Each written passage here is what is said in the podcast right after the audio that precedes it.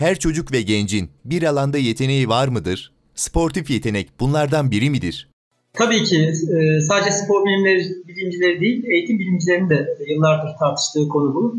E, her çocuğun e, çok yönlü zeka kuramına göre yeteneği olduğu bir alan vardır. Spor da bunlardan birisidir. Nasıl ki matematik zeka, edebiyat zekası, görsel zeka, işitsel zekası çok çok iyi olan çocuklar varsa kinestetik zeka dediğimiz bir zeka kavramı da var. Eğitim kurumlarında özellikle temel eğitimde, ilk öğretimde ve orta öğretimde çocukları bu alanda yönlendirmek temel esastır.